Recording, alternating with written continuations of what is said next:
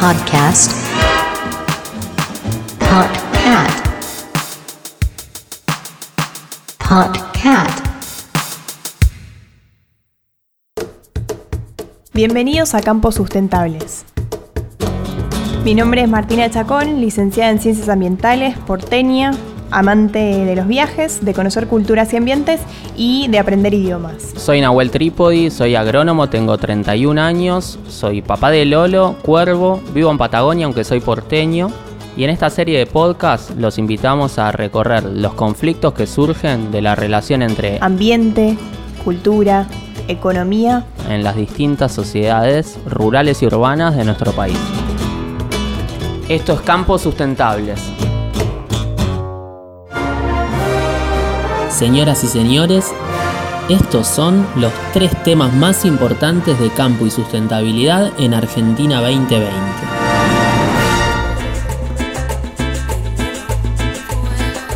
¿Por qué Argentina estuvo y de a ratos está prendida a fuego? Incendios, campos y sustentabilidad.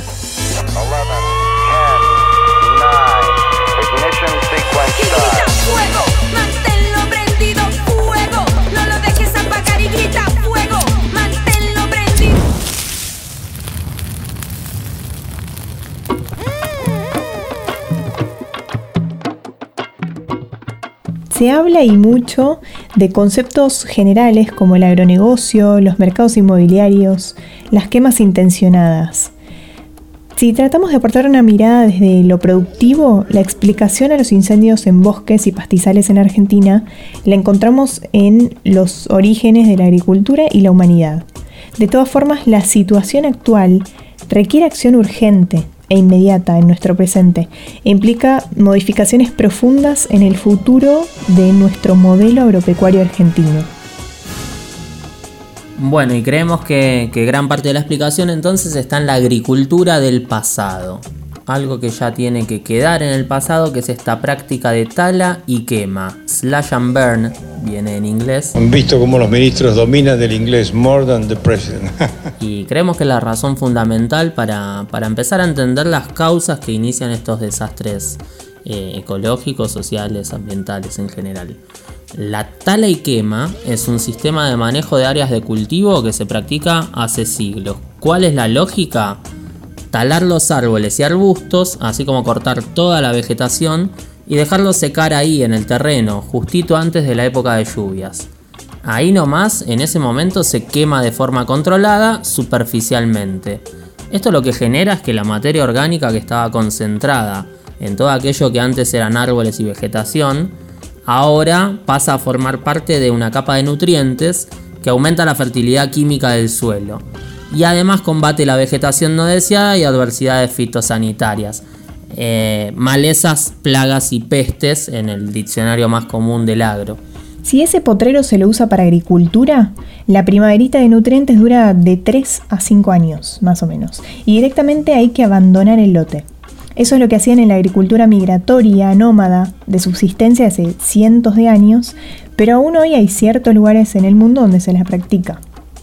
En cambio, cuando el potrero se lo usa para ganadería, dependiendo de la región, lo más común es que se repita la quema para evitar los pastos encañados, que son los más duros, los que menos comen los animales de engorde, y también para que el uso sea sostenido. Hay registros del uso del fuego en, agricultura en las civilizaciones mayas, aztecas, en Egipto, los Alpes, India. Aun cuando sale bien y es controlada, invitamos a pensar qué pasa con la dimensión temporal, la intergeneracionalidad, las emisiones de carbono. Suena insostenible, ¿o no? Y está de más claro que el uso del fuego no siempre es una práctica controlada o controlable. Cambiar esto es modificar el paradigma de la producción. Se necesita persuasión, consenso, ciencia y técnica y por supuesto justicia. Y lo que está de fondo es que el fuego convierte al monte en campo. Esta es la mirada dominante que nos acompañó como sociedad, como Argentina, a lo largo de la historia. Para hablar de campo, para generar un campo de cultivo, un área de pastoreo, estamos hablando de, una- de un espacio que sea manejable por las personas, que hay que manipularlo. La imagen del campo en Argentina es una gran llanura uniforme, es una foto de Instagram, es una imagen aspiracional. Y esto se vive desde que llegaron lo- los colonos a nuestra agricultura, que con diferentes métodos como este, como el de tala y quema, trajeron el acondicionamiento de los lotes o potreros para facilitar el manejo, para poder ordenar y sistematizar producciones según la receta dominante. Nuestra batalla, nuestro caballito de batalla desde este proyecto, desde que empezamos campos sustentables, es que ese campo argentino no puede ser la norma. El monocultivo, la monocultura, no puede ser la única mirada. Estas prácticas y modelos ya no son sustentables y deben ser reemplazadas en todo el territorio nacional. Apaguen el fuego o apaguen el fuego ya fue una consigna de la urgencia y la urgencia fue atendida por brigadistas, especialistas y pobladores que le pusieron el cuerpo en tiempo y forma. Pero el mediano plazo no puede quedar afuera de análisis ni fuera de acción. En estos meses estuvo discutiendo un proyecto de ley, el proyecto de protección de ecosistemas que puedan ser víctimas de incendio. Este proyecto, que ya tuvo dictamen de mayoría en diputados, propone la modificación de la ley de manejo de fuego y prohíbe cambios de usos en suelos afectados por fuegos, por los plazos de 30 o 60 años según el ecosistema afectado. Los incendios suceden en muchos casos de forma natural, son parte de la dinámica de los ecosistemas y son vitales los sistemas de alerta temprana para detectar estos fuegos. En ciertas provincias estas alertas tempranas fueron desactivadas en los años pasados. Las sequías también suceden y todo el país conocía las condiciones previstas para este año por el fenómeno de la niña y otras variables con la particular bajante histórica del río Paraná. La información sobre lo riesgosa de la práctica eh, en estas condiciones es conocida y está disponible para los productores. Sos inimputable, hermano. ¿Y qué prácticas reemplazan al fuego? Nosotros entendemos la preocupación de quienes se preguntan esto desde un punto de vista agronómico y ambiental. Lo que también entendemos es que la especulación y la decisión individual sobre un predio no puede traer estas tormentas de fuego que arrasan con montes, estepas, pastizales, pajonales, esteros, con vidas de todo tamaño, color y forma, con hogares de familia, con animales. No puede pasar esto. Todos los que están en el gobierno se cagaron de risa. Y no es así, hay que respetar.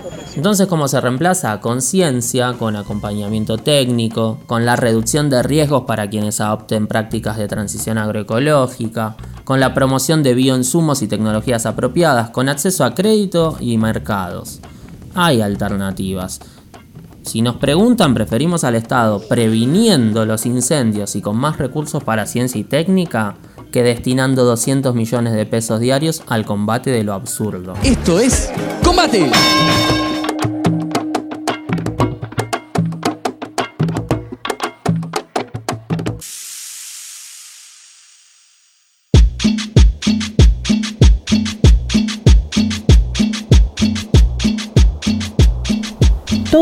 Debate acerca de los incendios se vincula directamente con el de humedales.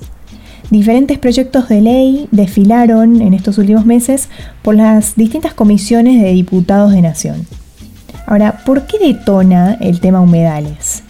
Durante todo el año, la ciudad de Rosario, en Santa Fe, una de las más importantes de Argentina, se vio afectada por humo. La marihuana es una droga. Desde febrero hasta ahora mismo, con casi 10.000 hectáreas de humedales incendiados, los incendios afectaron la calidad de aire que respiran, llegando a sentirse varios días en la ciudad de Buenos Aires. Y claro, los conflictos ambientales ligados al campo estaban tocando la puerta, o más bien las narices y pulmones, de un cuarto de la población del país. Esto puso en primera plana esta cuestión. ¿Y de qué se trataba de fondo?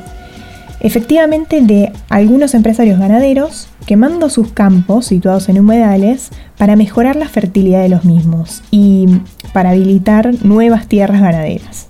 Ahora, ¿qué implica la conservación y qué es un uso sustentable de un humedal? Tenemos que tener en la cabeza que los humedales representan más o menos el 20-25% de la superficie total del país. Por eso hablamos de un asunto federal, con las particularidades y las tensiones de sustentabilidad que cada ecosistema tiene en las provincias. ¿Qué queremos decir con esto? Que las posiciones enfrentadas para con la conservación de humedales no vienen solamente desde la ganadería o la expansión agrícola ligada a los incendios. Así vos te vas a encontrar que, en el NEA de nuestro país la disputa va a ser de los bañados o esteros con la forestoindustria, mientras que en Tierra del Fuego los intereses contrapuestos son en las turberas. Sí, el, el mismo abono que los hippies compran compulsivamente para sus plantitas del placar Churro, charuto. sale de un humedal. Jujuy tiene toda su complejidad con los salares de altura y los yacimientos de litio, tecnología que bastante disfrutamos. Entre Ríos tensiona con las presiones de la soja por un lado, de forestoindustria por el otro, y ni hablar de las pretensiones inmobiliarias que atraviesan gran parte de las zonas de mayor masa crítica. Se trata de las producciones y los intereses más importantes de nuestro país que están ligados a ambientes boscosos, pastizales, praderas, salares. Esto nos invita a preguntarnos lo más básico. ¿Qué es un humedal? Así, tal cual lo plantea Nahue, pareciera que los humedales tienen gran valor y muchos intereses puestos, ¿o no? Pero concretamente, ¿qué es un humedal? La definición consensuada en 2016 y vigente es la del Consejo Federal de Medio Ambiente, el COFEMA. Los humedales son ambientes en los cuales la presencia temporaria o permanente de agua superficial o subsuperficial causa flujos biogeoquímicos propios y diferentes a los ambientes terrestres y acuáticos. Rasgos distintivos son la presencia de biota adaptada a estas condiciones, comúnmente plantas hidrófitas y o suelos hídricos o sustratos con rasgo de hidromorfismo. No entendí. Otros proyectos definen humedal en base a los criterios internacionales de la Convención Ramsar, que es una convención pionera en la construcción de conocimiento sobre la importancia de estos ambientes, los humedales. Reconocemos nosotros desde la ciencia y técnica que los humedales son variables, que no es fácil definirlos y que son muy influenciables por el uso y la vecindad. También reconocemos que hay historia, trabajo, ciencia y técnica que conducen el estado actual de conciencia y movimiento en la defensa de los humedales.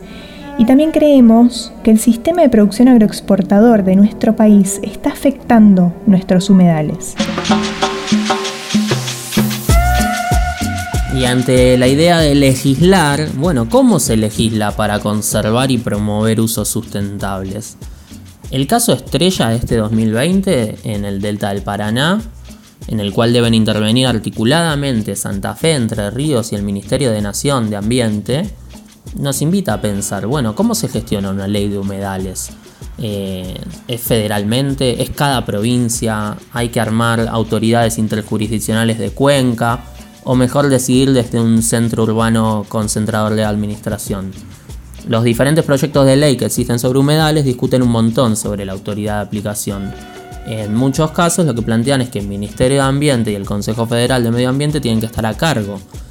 Pero bueno, ¿y el rol de las provincias? ¿Y, solamente se trata de ambiente? ¿Qué pasa con producción, desarrollo, hábitat? El enfoque de muchos de los proyectos es de ecología funcional, o sea, el foco está puesto en la importancia de los humedales por su provisión de servicios ecosistémicos, es decir, de regulación hidrológica, productividad, soporte de biodiversidad y sostén de valores culturales. La crítica a estos proyectos es que poco profundizan en la gente, ¿sí? la gente perjudicada o beneficiada más directamente por esa legislación. La necesidad de inclusión, federalización, concertación está genial desde lo discursivo, pero falta en los articulados. Todos los proyectos concuerdan con la necesidad de realizar un inventario de humedales y lo establecen en la ley. ¿Y por qué es tan fino el debate? Porque ya hubo leyes ambientales de supuesta vanguardia, como la ley de bosques y la de glaciares. Y la experiencia muestra que son leyes duras, de aplicación muy flexible. quizás leyes más blandas de aplicación más dura sean un camino deseable o posible. Es como la falopa. Es muy importante que los proyectos sean redactados con apoyo científico. Sí, pero que a la vez sean ejecutivos e implementables en las particularidades de cada provincia. Para eso hay que habilitar más el diálogo y la concertación con actores dominantes del agro, que son los principales opositores a los fines estrictamente conservacionistas. Pero es preferible una ley negociada que se cumpla a una ley movilizada, militada, embanderada, pero que sea impracticable. Da la impresión que la aprobación de un ordenamiento ambiental de humedales sería una situación superadora a la actual. Y esto no significa una mirada ecológica y nada más. Otorgaría herramientas para autoridades locales de aplicación para permitir o no actividades, para que los pueblos puedan organizarse y participar de un marco transparente de cambios de uso de suelo y de dinámica del agua, por ejemplo. Este 2020, acá y ahora, fue un año en el que hubo mayor sensibilidad, urgencia y también consenso sobre la importancia del tema.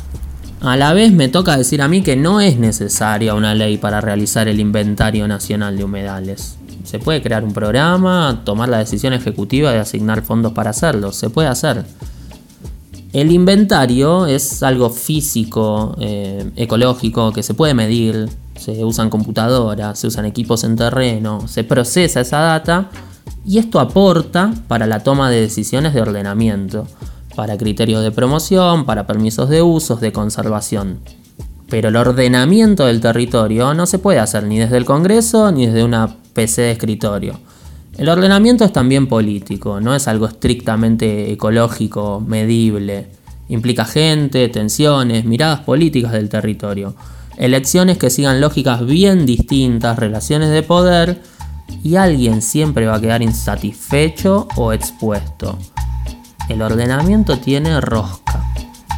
Si nos organizamos, cogemos todos.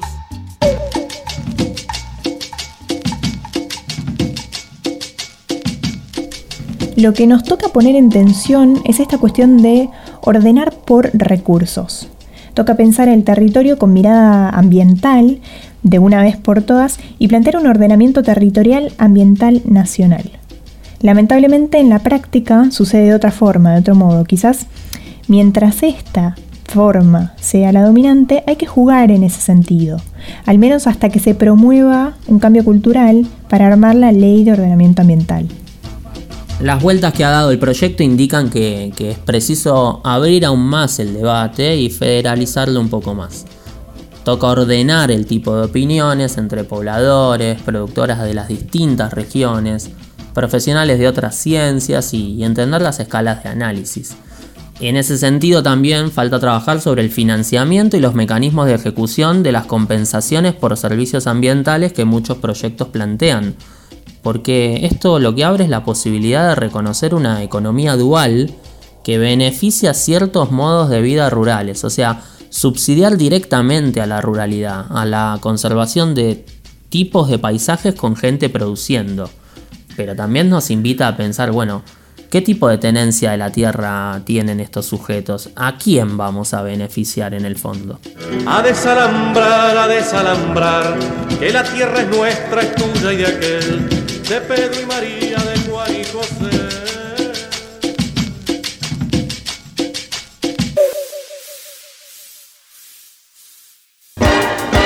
Podcast.